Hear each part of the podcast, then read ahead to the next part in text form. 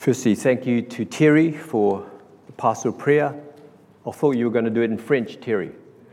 That's what you said, isn't it? Thank you for Paul on the reflection of communion, and thank you for Bronwyn for that reading. We started a new series last week on the book of Romans, and Gordon shared with us the profound influence that it had on the Christian church and on Christian theology through the work of reformers like Augustine and Luther. But more than a historical significance, this book of Romans is helpful to us as we begin to understand what salvation and what redemption means. And part of what I'm going to talk about today is about that. Because before we can understand salvation and redemption, we have to understand what we were saved from. What was saved from? What is the problem that we were saved from? So this morning I'll be talking about human sin and God's wrath. Nothing like an encouraging message to start the day. I think we should start in prayer.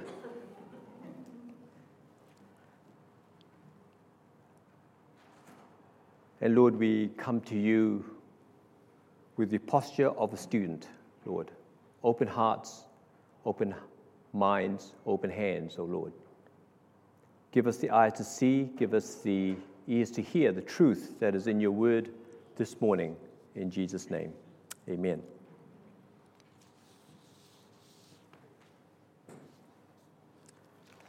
I have a question to start off with. Who can tell me what sort of tree that is? Are there any arborists or nature experts in our congregation that can tell me what sort of tree that is? Sorry? A dead tree. Yes, you're all completely right. This is a karri tree, which is dying of karri dieback. And all those cleaning shoe stations before you enter the forests of New Zealand is totally worth it, or else we'll see more sights like this in our magnificent New Zealand forests. Because once the tree gets infected with karri dieback, the tree will die. Karri dieback is a disease that is found in the soil, and it infects the roots and the tissues that carries the nutrients and water up to the tree, and so it's effectively starving the tree to death. Why am I telling you this? Because what is happening to our karri trees in New Zealand is the same thing that is happening to our world. When we step into a text today, we find that Paul is talking about the human race like a tree so diseased that it'll come down crashing at any moment. Like karri dieback, where the roots and the tissues of the trees have been infected with a fungus, the hearts and the minds of mankind has been forever infected by this disease called sin.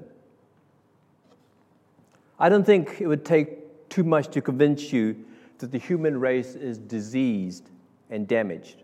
All I need to say is abortion, corporate greed, ethnic cleansing, euthanasia, hatred, mass shooting, murder, oppression, pornography, poverty, racism, sex trafficking, slavery, violence. And I'm sure you can add more words to that list. So it is interesting and not surprising that Paul, under the inspiration of the Holy Spirit, does not start with the positive aspects of the gospel. He doesn't say, for God so loved the world. He does not say that God loves you, can offer you abundant life of joy, peace, and love. No, this is how he starts off. The wrath of God is being revealed from heaven against all the godlessness and wickedness of people who suppress the truth by their wickedness, since what may be known about God is plain to them because God has made it plain to them. So Paul starts off by saying that the wrath of God has been revealed from heaven against all the godlessness and wickedness of people. And note this, The word revealed is in the present continuous tense, which means it has been revealed now, it's been seen now, it's been experienced now. That is now, right here. The wrath of God has been revealed right now. But let's be honest. The doctrine of the wrath of God is a difficult doctrine to talk about these days. It sounds bigoted. It sounds too extreme. It sounds too intolerant in our culture today. So the very idea of judgment and hell for many people is just so out of this world. It's so foreign. It's so outdated. But let me just say three things about the wrath of God. Firstly, God's wrath is not like man's anger. Because verse 18 tells us where its source is. Its source is divine. It's revealed from heaven. It is of God. So God's wrath is quite different from man's wrath. We may fly off the handle at different things, sometimes over some very minor things, because of our mood, our situation, or our state of emotions at that time. I'm sure none of this happens in your family, so it's just theory for you guys. I might come home from work, and I've perhaps feeling a little prickly because of something that happened at work, and anything that Brenda might say to me might trigger off for me to act ungraciously to her, maybe give her the silent treatment or completely ignore her.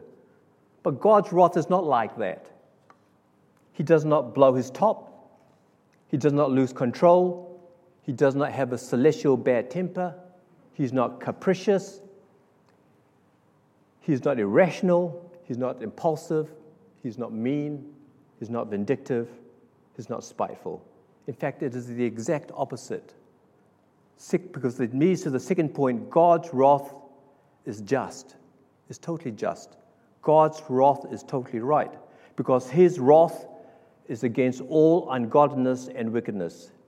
That is, it is a righteous anger against all that is evil.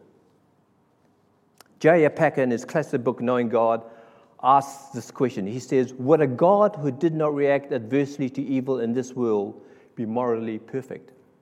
Surely not.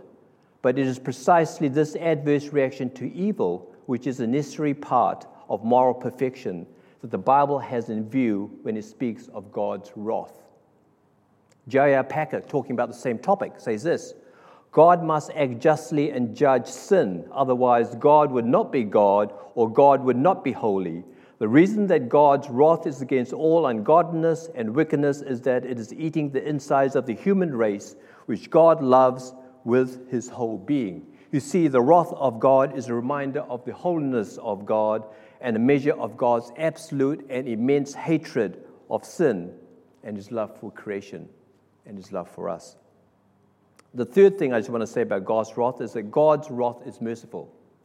N.T. Wright, in his book, Simply Good News, says this. He says, the wrath of God is simply the shadow side of the love of God. Interesting statement. What did N.T. Wright mean? How can the wrath and anger display love? You see, God not only punishes and judges sin, but he took that very punishment and the very judgment which he imposed on mankind, and he put it on his Son at the cross. We should never forget that our sin, which God absolutely hates, resulted in the suffering and the agony of our Savior when God's full wrath was poured against his Son at Calvary. So to think lightly of sin is to take Christ's suffering lightly. So the doctrine of God's wrath and judgment actually also reveals God's grace and love for us. But why is God's wrath being revealed? This passage gives us two reasons. In verse 18, it says that man is suppressing the truth. We push down the truth, we cover the truth, we obstruct the truth, we conceal the truth. I'll give you a silly illustration. One Sunday, I was late for church. It's not good for an elder to be late for church. So I came out of my driveway, went up Marindellas Drive, turned right into Gill's Road, and at the back of my mind, I kind of knew that there was a stop sign at the top of Gill's Road turning into Hutchinson Road. But I suppressed that truth because when I looked down Hutchinson Road, I could see no cars coming. So I didn't do the 3-second stop sign bit. I just kept going right round into the arms of the waiting traffic cops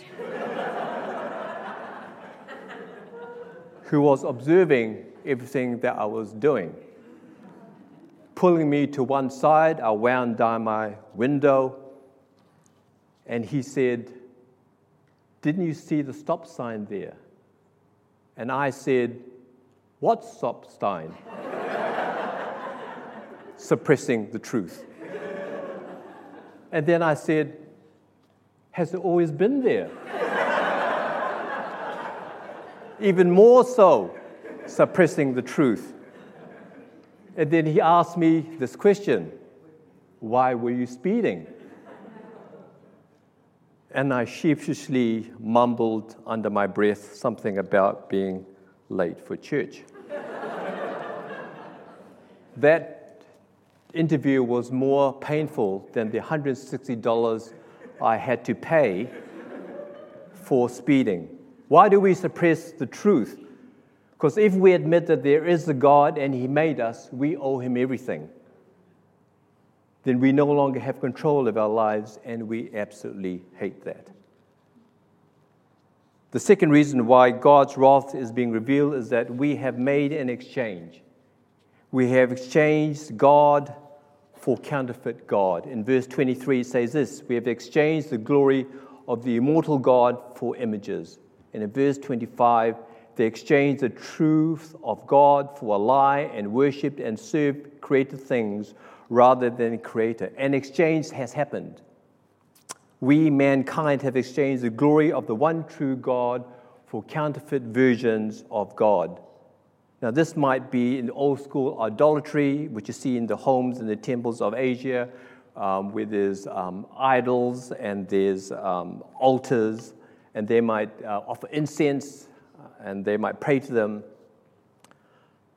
But we don't have that in our New Zealand 21st century. What we have is 21st century idols of success and achievement, our careers, our education, our jobs, our health, our family, our status. In fact, anything can be idols. How do you know that it's an idol? Tim Keller suggests that we ask this question, if you lost it, would life be not worth living? And if you have exchanged the truth about God for one of these counterfeits, you will lose the sense of the fundamental difference between creator and creature. But what truth of God has been suppressed? Well, Paul uses a paradox here. He says the invisible God has been made visible in His creation. That as we can see God's power and God's divinity in the creator realm. God's fingerprints are all over His handiwork in nature. The psalmist in Psalm verse 19 says this, says, "The heavens are telling the glory of God, and the expanse is declaring the work of His hands." People who have never heard the gospel, who have never seen a Bible, who have never received a gospel tract, who have never met a missionary, can look at creation around them and conclude that God exists. Paul's point is this, that the evidence is so clear, so plain, so undeniable, so obvious, that Paul says in verse 20, so that men are without excuse. So when you hear that often posed question, what about those who have never heard? We should know that this question starts on the wrong premise. There is no such thing as an innocent pagan or an innocent tribe in the deepest, darkest Africa or in the Amazon jungle or in New Zealand, anywhere in the world. John Calvin said this, "There is no nation so barbarous, no people so savage, that they have not a deep-seated conviction that there is a God." No one can use the excuse at the judgment seat of God saying, God, I didn't know you existed. If I knew you existed, I would have worshipped you and you alone. Paul says they are without excuse. The premise here is that the whole world has a certain knowledge of God, and theologians call this natural revelation. Now, there's a big difference between knowing God through nature and worshiping God and coming to Him in repentance and calling Him Lord. So this does not mean that men knew God in a saving way, but rather that they had a general sense of God's existence, which is the starting point on the journey to knowing God. So what was God's response to their suppression of the truth and exchanging God for idols? Well, actually, God didn't do anything. All He did was that He gave them over to their own choices, to the consequences that would follow. And each time that Paul mentions their wickedness, this is what he says that God did about it. He says that God gave them over. Probably one of the scariest phrases in the Bible. 3 times Paul uses this phrase. When people reject God, what does God do? He takes His hands off. All the restraints are lifted and releases them over to their chosen path and to the consequences of their own choice. God's anger is manifested in giving us over to what we wanted to do. So the intensification of the evil we see in this world, the intensification of the permissiveness that we see in this world, is the judgment that God has given them over to. He doesn't cause it. He simply lets them go to follow sin's ugly course until that final day of judgment. Verse 24, therefore God gave them over in the sinful desires of their hearts to sexual impurity for the degrading of their bodies with one another. Verse 26, because of this God gave them over to shameful lusts.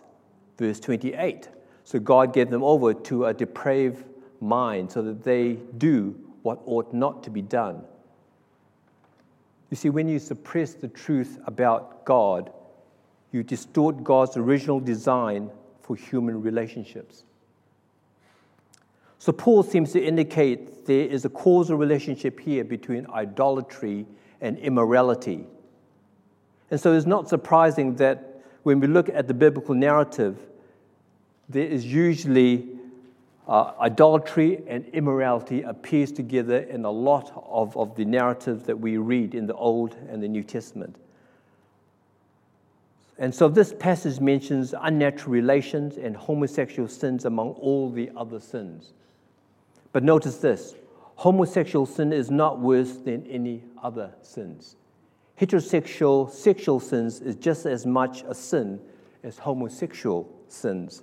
It is really no different from the list of the 21 non-sexual sins in verses 29 to 31, which includes wickedness, evil, greed, depravity, envy, murder, strife, deceit, malice, gossip, slander, insolence, arrogance, boastfulness, and those who disobey the parents. All sin is that's in. Check it out. It's there. I was surprised as well. I must admit. But it's there. All sin is offensive to God.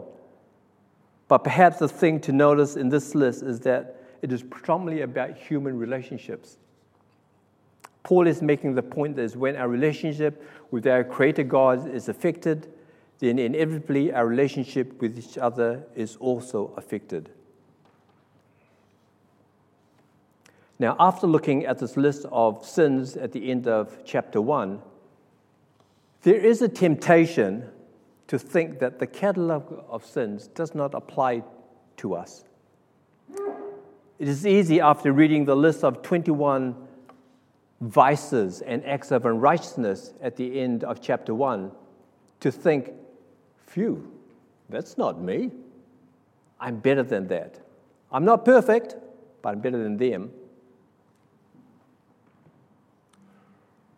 Romans chapter 2, verse 1, you therefore have no excuse.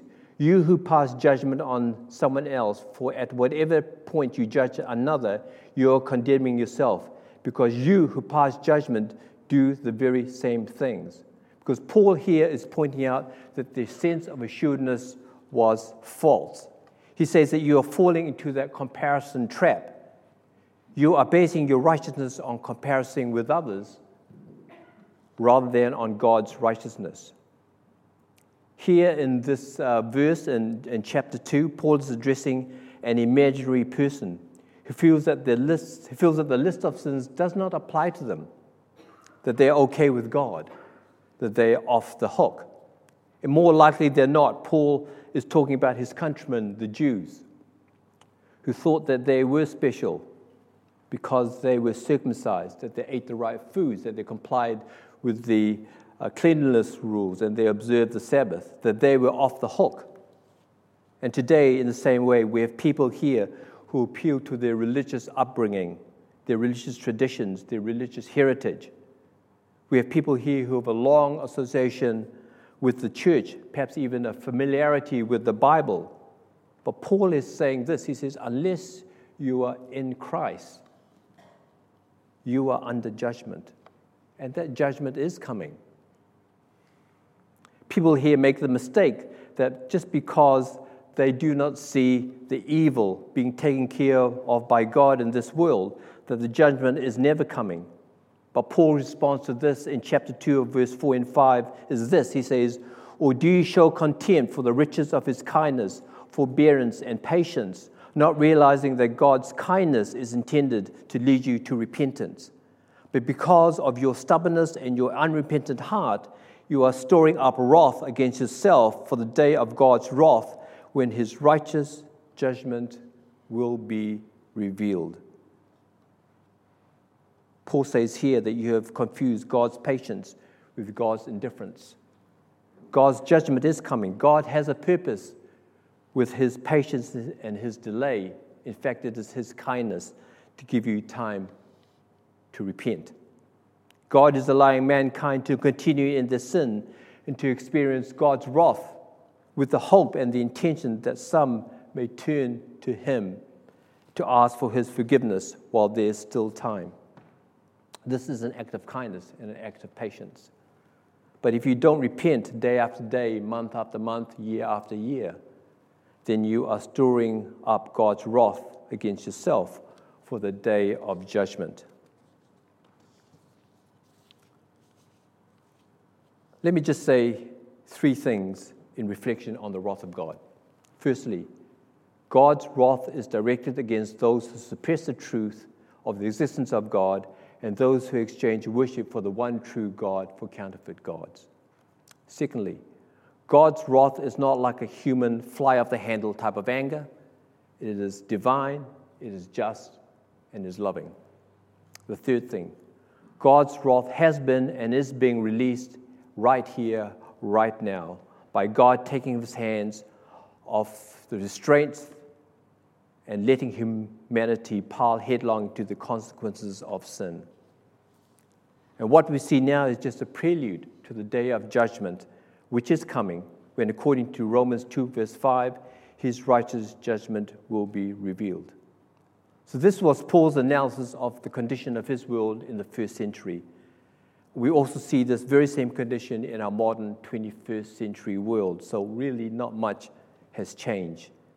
And it's obvious that there can only be one solution, the gospel of Jesus Christ, which is the power of God for salvation of everyone who believes. Romans chapter 1, verse 16. So what is our response to this? Let me quote to you again, Romans chapter 2, verse 4. Or do you show contempt for the riches of his kindness, forbearance, and patience, not realizing that God's kindness is intended to lead you to repentance? Our proper and right response to this diagnosis of our lives and the diagnosis of this world, according to Paul, is one thing: repentance. Repentance is not just saying sorry. Repentance is a radical change in your life and placing Jesus in his rightful place in your life as Lord. Where are you this morning? You may have been suppressing the truth about God. You may have changed the glory of the immortal God for one of these counterfeit gods. But you know what? It's never too late, because God's patience is God's kindness to lead you to repentance. It's never too late. And if you're in that situation, and if you don't know Jesus as your Savior, then all you need really is the ABC of salvation. A, admit that you have lived a life without God and you need His forgiveness. B, you need to believe. Believe that Jesus died for your sins and that He rose again and that He has fully paid for your sins.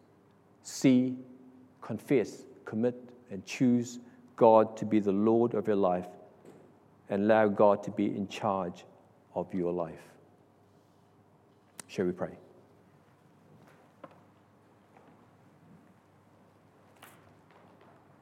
Lord, this passage has reminded us or given us eyes to see the world as it is, as you see it, Lord. This passage has shown us, Lord, our problem, our sinfulness, our lostness without you.